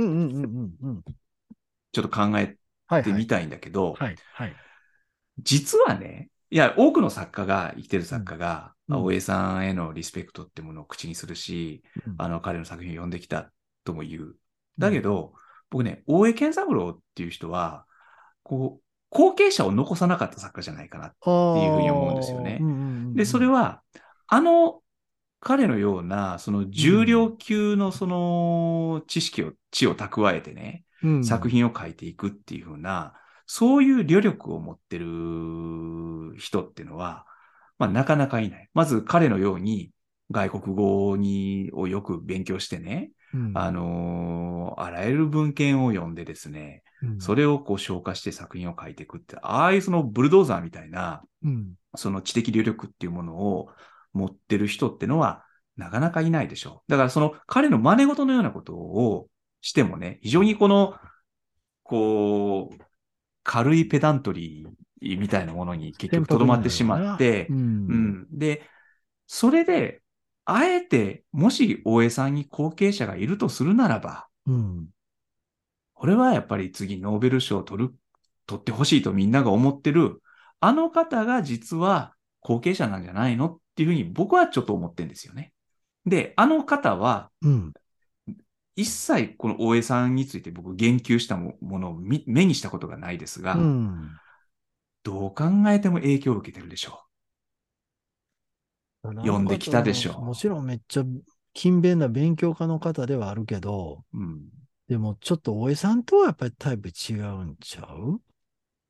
うん、あっちの方はやっぱり文学だけかな。大江さんのような、うんあー気にこうすごく広い世界。人文学全般基本的にあの方は、は自分の好きな作家しか読まへん人やし。いや、大江さんの影響ももちろん受けてると思うよ。それは、うんそれはもう時代的に受けないわけないやんか。受けないわけないですよね。うん。うん。あのー今なんか話聞きながらふっと思ってんけど、はい。大江さんに匹敵するような人って、それこそ山口正夫なんかそうだと思うんだけど、うん。うん、やっぱり一種の知の巨人やと思うんやけど、ええうん。あのー文学の世界に同じような人を探すと難しいんちゃうかな。難しいですね。うん。あの、他にそういう、例えば学問の世界とかの方が、うん。実はいてるんちゃうかな。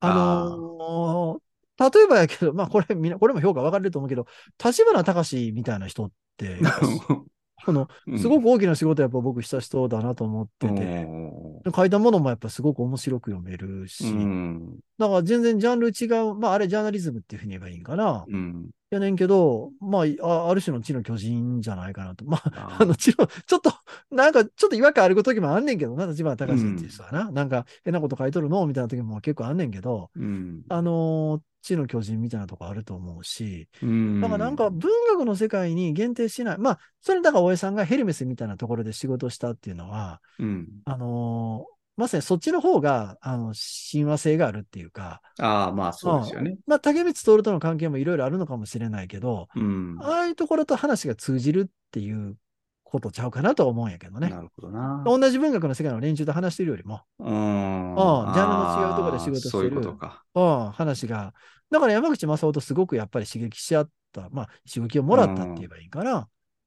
まあ確かに。ね、それはそうですよね。実際ほら、うん山口正夫っていうのはあれ、北海道の出身で、あの、うんだ駄菓子屋のせがれで、うん。で、いいわばその、ど田舎からうん出てきてね。うん。で、その、さっき、あの、大東さんが大江さんを表したように、やっぱりその、田舎の人の、田舎出身者のコンプレックスみたいなものを、うん。この反骨の力に変えて、うんまあ、ああいう、まあ、いわばもう、野放図に、こう、地の宇宙みたいなものを膨らましていくみたいなタイプの、うんあの、人でしたよね。うんまあ、大江さんと体質的にも似てたような気がするし。勉強家やしな。うん。で、ずっと書き続けた人やし、うん。長いもの書いて、しかも読んだら結構面白いしな。うん読みやすさで言うと、あの、山口正夫の方が読みやすいぐらいの、うん大江さんよりも。うん。大江さんってでもやっぱり勉強して、で、結構その、こういうことを私、この3年間勉強してきましたみたいなことを、丸出し？丸出しやな。普通ほら、その勉強したことを、うん。まあ、隠すじゃないけど、そんな生で出さへん。だけど、その、そこをこの、臆面もなくっていうか、まあ、それが彼の一つのスタイルなわけだけど、なんか、その、ちょっと今ふっと思ってんけど、ええ。大江さんって海外体験ってあんの？海外体験は、あの旅行とか出張は別やで？うん。えっと、あの、それこそレインツリーなんか、メキシコの、メキシコの、で、なんかライターインレジデンスみたいなので、うん1年だか2年だいか知りませろんな人んけど、と、行ってたっていうのはありますよね。あの、それぐらいじゃないかな。なんかな、大江さんの小説読んでると、うん。結構外人よう出てくるよね。外人を出てくる。まあ、うん大体その外人って言っても、あの白人、ヨーロッパとかアメリカ人やねんけど、ええで、あの、この、頭のいいレインツリーっていうのもはい今回ね、ええちょっと、はいはい。えーこれ読み返したいごめんなさい。初めてあの読んでみたんですけど、うんなんかドイツ系のアメリカ人女性から何とか言われたりとか、ええ。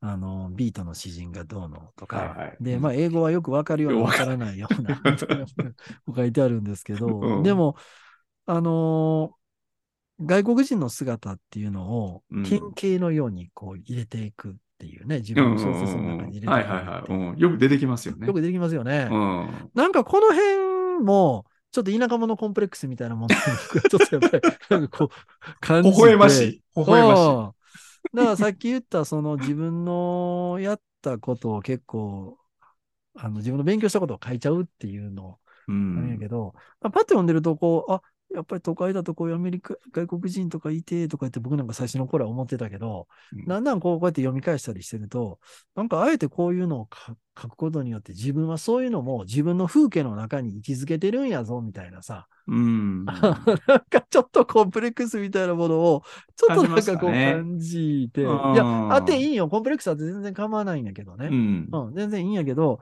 なんかそれを、あえて消化しして見せようとして未消化に終わってるみたいなうん。感触っていうのが、うん。で、それもね、なんかもっとユーモアを持って書けるんちゃうまあ、俺すぐユーモアがないとダメやっていう人間。でもこの人にはこの人のユーモアがあるわけじゃ やろう。けどな。それにはピンとこえへんユーモアやから。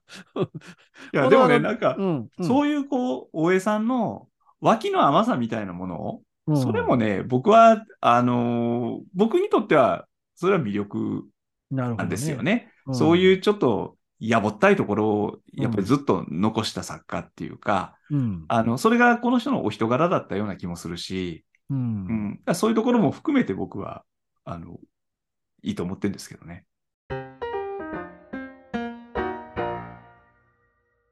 あの、新しい人を目覚めようっていうのは、これははい再読今回したんですけどね。はい。子供のこと前書いた読んだ時もねち。ょっとピンとくるような来ないようなっていう感じで、まあ今回レインツリーと続けて読んだから、比較的分かりが良かったのかもしれませんけど。これはウィリアム・ブレイクの詩をね、あの、ふんだんはいに弾きながら、はい、はいやってる作品ですけど。あの、え昔ね、講談社文庫で出ていて、とても美しい表紙の。そうだ、ブレイクの映画をね、ねうんあの、表紙に使ってましたね。うん。で、これ、あの、いいよっていうね、あの、うんさっきから出てる息子さんの光さんの話が、はいかなりこう、細かく出てくる。えこれは、あの、あの、なんかこの大江さんっていう人の人柄が出てる小説、小説なのかなこれ 何なんだろう小説なんだよね。うん短編小説線に入ってるから。えだから、こう、オートフィクションみたいなもんなんでしょう。そうだよね。うんほんで、すごくここ、この、これって、まあ、先からちょっと言ってる、弟、妹に冷たいやないかい。な、この小説が特にそういう感じが。確かにもそうう留守にしてる間もいいよのことばっかり気にかかってて、ほんで帰ってきていいよがどう言ってるかとか、そればっかり気にしててさ、うん。ほんで、あの、弟妹のことは、もうなんか、おまけにしか出てこうへんっていう、ちょっとひどくないっていう感じが。弟、弟妹がすごく大人なんだよね。そうですね。すごく立派な方たちだな。お父さん困ったお父さんやな。もう諦めてんねやろなと思うけどね。うんそ、の、弟妹はひょっとしたらお父さんに、お父さん、あの、兄ちゃんのこと書いてもいいけど、私らのこと書かんといてっていうふうに言ってたかもしれない。いや、だから奥さんなんかでもしばかれんで、こんなやつ、ほんま。奥さんのこ、いろんな、まあ、いや、もちろん奥さんをモデルとしてるかどうかわからへんけど、うんね、その障害のある子を持った母親の姿描いたら、もうめちゃくちゃいいこと書いてたりもするやんか。もうひどいなと思ったりするけど、えだからちょっと奥さんほんまにあんた感謝しいやっていう感じですけど、こんなん普通は受け入れてもらえへんで、こんなんはっていうね。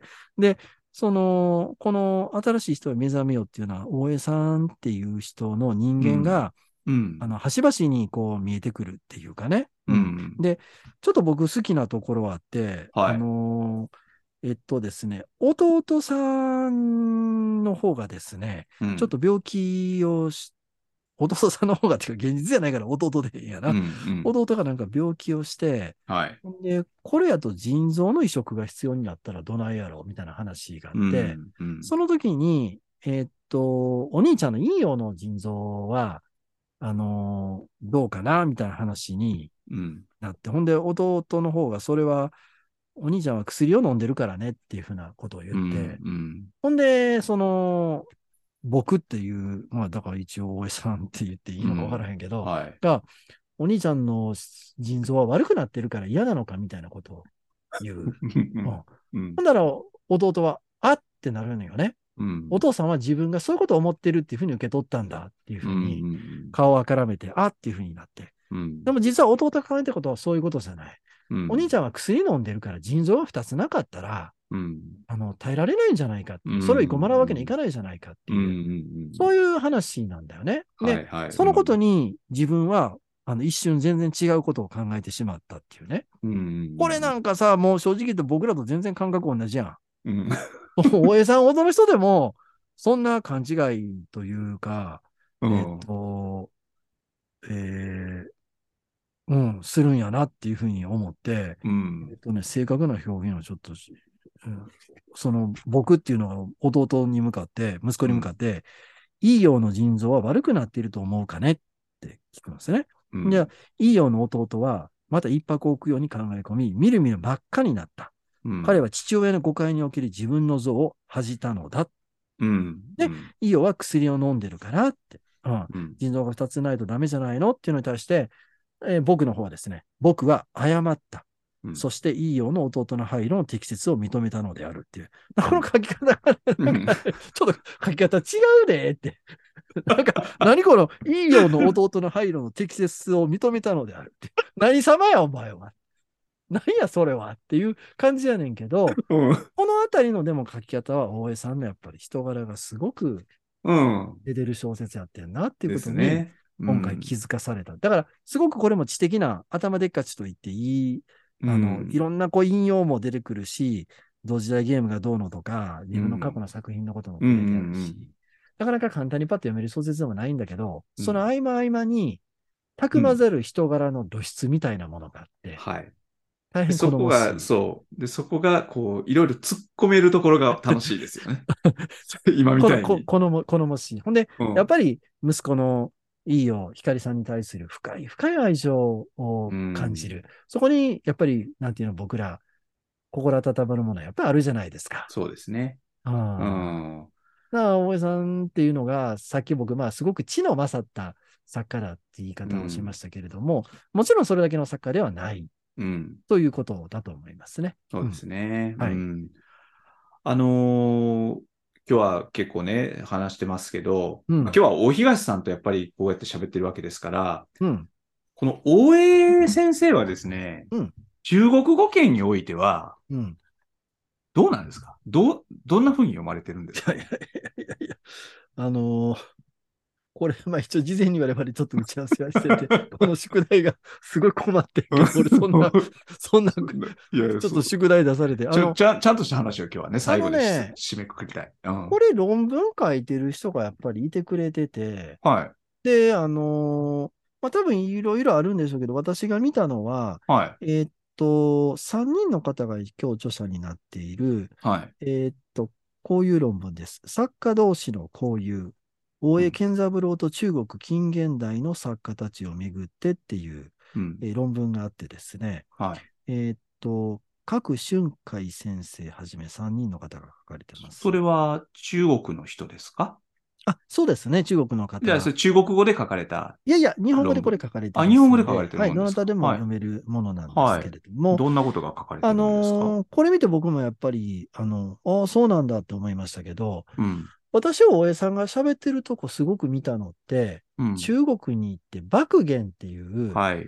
後にノーベル賞を取りますねこはい。うんこの人のふるさとの、えー山東省の高密県っていうんですけど、うんここ訪ねて行って喋ってるとこ見たのって、うん。あの、これ、まあ、か私の関心はその爆言っていう人の方にあったんだけど、うんあ。の、見て、ほんで、まあ、大江さん、こうやって中国の作家と交流して、まあ、前々から中国に対してはね、こういろんな気持ちを持ってる人やから立派やはない。とかいう、そういう感じで見ててんけど、うん。実は大江さん、えっ、と、生前に6回中国を訪問されたっていうことが、おー。うんこの結構言ってますね。で、最初の頃は、あの、1960年に、あの、えー野間博を団長として、あはいはいはい甲中代表団みたいなねうん、それはエッセイでも書いてるな。はい。で、うんこの時のね、もので有名なのはやっぱり海口健ですわ。ああ、そうですね。玉砕けるっていう有名な後短編書いてますんでね。はいな有名ですけれどうも、んえっと、代表団は毛沢東、周恩来などの指導者に接見し、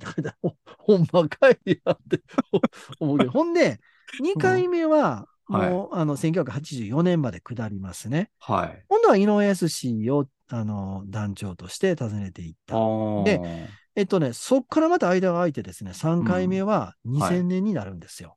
でこっからあとだから、えっと、2000年代に3回、4回行ってるんか。ら、はい。うん。だからもう70代、えーになって2000年ってことは65ですか。そっから70いくつまでいらっしゃったっていうことですね。で、どうもね、やっぱりね、えっと、ノーベル賞を取るまでの大江さんっていうのは中国ではほとんど知られてなかったようですね。あ、そうなんや。うん。おあの、日本の作家で、かつて中国で生まれてたってね、やっぱり左翼の作家が翻訳されてたっていうことが、ーうん。あの、多かったんですよね。うんで、、あと、まあ、日本社会を知ることができるようなものとか、うんう。ん、あのーまあ、いわゆる改革開放以降、日本の文化が限定されながらも、こう、中国へ入っていくわけなんですけど、うん。その中で言うと、やっぱり松本清張とかですよね。これ映画も含めて、あのー入っていくっていうふうなことがあったりとか、う。ん。えーっと、井上康なんかも訳されていきます。やっぱり中国ものが多いっていうはいええね。うん。えっと、まあ、こういうのが最近結構研究があるんですけどね。うんで、どうもやっぱ大江さんはそういう中には入ってこなかったようですね。ほうほうほう。戦前からあの活躍しているような翻訳者たちは川端みたいなのも含めて訳しててくれたんだけど、うん大江さんまではやっぱり、まあ、いわゆるだからノーベル、うノーベル賞を取るまでは芥川賞作家のワン・オブ・ゼムっていう扱い。ああ、はいはいは。ないなるほど。それがやっぱりノーベル文学賞を取ってから一気に、うん。えー研究翻訳が進められるようにどうもやっていたっていうことみたいですね。だから、うん。僕らの感覚だと2000年代の大江さんってノーベル賞を取ったとはいえ、うん。その後って、まあ、一種名誉職的な、名誉職ってどうかしらけど、名誉、名誉作家ってのは変やけどな。はいはい。まあまあわかります。まあ一応書いてはいるけれども、うんそれが社会的なムーブメントになるような作家っていうイメージはもまあそうですね。うあんまりなもいですよねまあ、あとはもう自分の書きたいもん書いてはるわ、ううん、そんな感じですね。ううんん。もちろんそこにはいろんな工夫があるんだと思いますけどね。うんで、中国ではおそらく、えっと、ノーベル賞、まあだからやっぱり、いまだに中国ではノーベル賞みたいなものに対する強い憧れ、まあ、コンプレックスと言ってもいいでしょうけど、あると思いますね。はいはい。だから、それがあって、えー大江さんが中国に紹介されていたっていうことのようです。で、うんそれ以降ですね、大江さんがたびたびですね、やっぱり講演で老人のことを言及するんですよね。はあ。うんじ自分はもう、おもろい、こういうの読んでるとちょっとおもろいのは、うん。大江さんは老人のもう直系の弟子の作家みたいな勢いですよ。あの、あ現地での受け止め方が？ああ、もう、あの、そうなん や。だからこれが、大江さんがどれぐらい、まあ、なんか大江さんのお母さんは、はい。早くから老人に触れてたご家族はな、本当みたいそうなんで。や。うん。ほんで、大江さんの書いた小説読んでお母さんが、あんたこんな希望のないもの書いとったらあかん。老人は、老人先生は、あの、僕らが歩くところに道ができるって、あの、そういうことをおっしゃってから、そういうの読みなさいみたいなこと言ったぐらいのっていう。で、それから大江さんはもう常に老人先生、老人先生に学んできましたって中国行くたびに言ってきたから。だから、もう中国では老人が大江を育てたぐらいの、それぐらいの勢いになっちゃってる。大江さんもリップサービスで言うもんだから。また、こう、あれだったんリッですねプサービスかどうか知らんの本心かもしれんね。いや。でね、そのじゃあ、からんけど。でその大江さんがノーベル賞を取った後、中国では、じゃあ、大江さんのどういう作品が実際翻訳されて読まれてたんですかね？やっぱり初期作品えっとね、広く読まれてはいるみたいですけど、うん。やっぱりでも日本と同じ感覚はあるんちゃう？読みやすいのは個人的な体験みたいなものでしょああ。う。やっぱり。ね。あだから、えっと、いろいろ訳、だから作品集みたいなものも出てるわけなんですけど、あ。うん。えっと、ちょっと見た感じだと、えーあ、変なもんが中国では人気あんねんな、みたいな感じはなかったですねあ。あ。うんうん。あくまで、えーっと、そういうオーソドックスな。で、うん。留学生の中には大江健三郎の研究するっていう人がやっぱり結構出てきてるわけなんですけど、うん。これはやっぱり結構、初めの頃に、あの、研究が集中してる感じあるかな。ああ。後の方のやろう思ったらいっぱい読まなあかんやうんでちなみに、その後の方のもものもうん、翻訳は出てるんですかね、ごめんなさい、そこまで確認してないですけど、うん。あの、ある程度出てるんちゃうかなと思いますけどね。ああ、なるほどね。ただまあ作品の数がとにかく多いからね。はいはい。まああねあ。だからどこまで訳すかっていうのは当然あると思ううんけれども。うんで、特別でもだから人気があるってことではないと思うわ。うん。やっぱりノーベル文学賞っていうのが大きくて出し、あの、翻訳されてるはずなので、ということか。やっぱり村上うん春樹とかみたいな、あ、まあ、そりゃまあね。絶大なファンがいてっていう感じではないでしょうね。うん。ううんん。なるほど。はい。はい。まあ、話は尽きないんですけど、うん。あの今日はかなり長く、今日はちょっと長くやりましたけど喋ってししたね。けどねなんか、うんあの、大東さんも自信ないと言いながら、めちゃめちゃ今日はよくえ？お話になってたじゃないほん。ま俺今日二言三言しか喋ってへんつもりやねんいやいやいやちょっとじゃあ最後にさ、はい。やっぱり星葉さんが人に応援の書いたもので進めるとしたら、うんまずこれからっていうのをちょっと、まずやっぱりこれ読んでほしいな。それはね、うん。政治少年指数。いやそれ嘘嘘嘘。そそれは嘘ね。えっと、なんです受け今受け止めるの難しかった。なんでそれ言わんってやろうって。やばいよ。えーっとですね。うんいや、でもね、まあ今回僕たちはね、その、この岩波文庫の次戦短編集で、えーまあまず、というか、あのー死者のおごりはもう一回読みましょうよと。うんこれは、その、最もやっぱり知られた作品じゃないですか、大江さんの。うん。うん。だかやらっ、ぱりそっから？うん、死者のおごりに、で、大江さんはね、やっぱり、この、どんどんこう、形を変えていったっていうか、うん。あのー作家だから、よくうんほら、作家は最初の作品に、その、邦画があるんだっていうふうな言い方があってね。うん。まあもちろんそういうふうな目で、この大江さんの初期作品、まあ死者のおごりのようなものを見ることもできるかもしれないんだけど、うん。あのーやっぱり、まずこれを読んで、で、その、彼がその後どんなその変遷を辿っていったかっていうところをうんうん、こう、辿っていけばね、うん。一人の作家が、うん。この、だいたい60年ぐらいかけてこの人は仕事をしたのかな？うん。60年かけて一人の作家がこれほど遠いところまで行くのかっていうことが実感できると思うんですよね。だから、もし大江健三郎を、まあこれ、この試食会聞いてる人で大江健三郎一個も読んだことないなんて人はいないと思うんですけど、うん。うん。あの、もしそういう人がいるな、いたら、あるいはもう一度この亡くなったことを機に大江さんを読んでいこうって思う人がいたら、やっぱり死者のおごりをスタート地点として、うん。あのー読んでいくといいんじゃないかなっていうふうに思いますね。やっぱりさ、星葉さん自身が長く大江と付き合ってきた、その出発点がそこであり、その仕事をずっと追うことによって、うん。まあ自分自身の文学館みたいなのも作ってきたわけやから。そうですうね。んうん。という。でも、今遠くまで来たって言ったけどさ、俺今回な、うん。もう一個短編読み、はいはい初めて読んだ、このマルゴコーヒのはい。隠隠し付きスか？カート。はいはい。ああ、もうこのやっぱりグロテスクな感じって変わらへんな。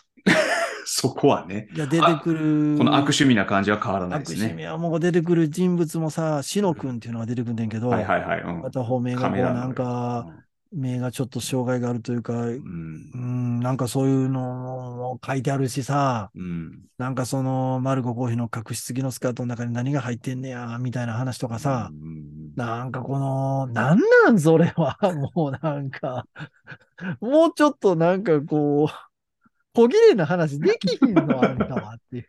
常になんかこう、小汚いっていうのもおかしい。そうですね。うんまあ、変わらへんのーと思った。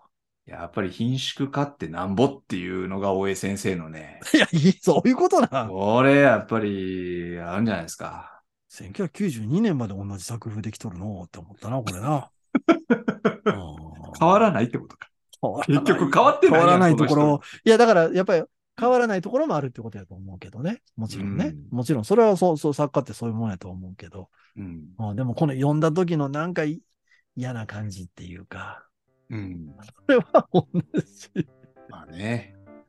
まあでも本当に現代日本文学最強の作家が、だったと思います。最強の作家だしですかね。うん。本当に虚勢が落つ。でね、うんちょうどあの、ふ亡くなった日にね、朝日新聞がね、うん。まあいろんな方のこう談話を取ってた中にね、うん。うん。蓮見茂彦先生の談話があったんですよ。はいはいはい。蓮見茂彦先生、いいことおっしゃってましたよ。ああ、お前もう本も書いてる人やからな。うん。はい。でもちなみにあの、蓮見先生が書いた大江健三郎論っていうのは、うんあの、大江健三郎はもう本当気に入らなかったそうです。おもろおもあろ。のそうそうそう。えーそれが、それが載る文芸誌がね、あの、うん大江さんのとこに届くとね、もううんその、大江さんがその読みもしないで、その文芸誌をゴミ箱に投げてた。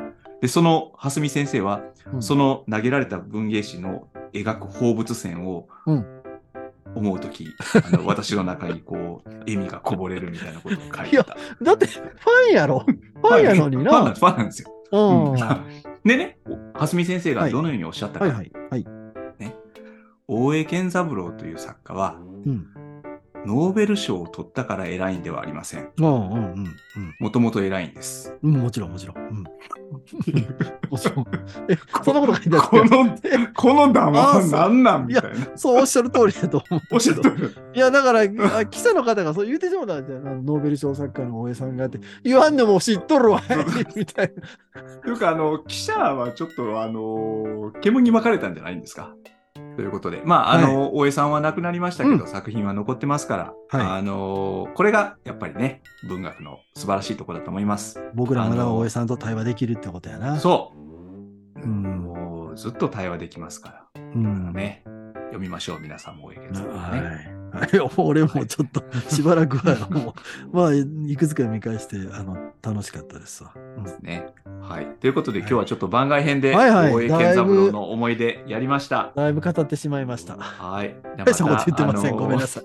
来週はまたあの通常通りの番組に戻りますので。はい。はい。ということで、今日はこの辺にいたしましょう。ありがとうございました。ありがとうございます。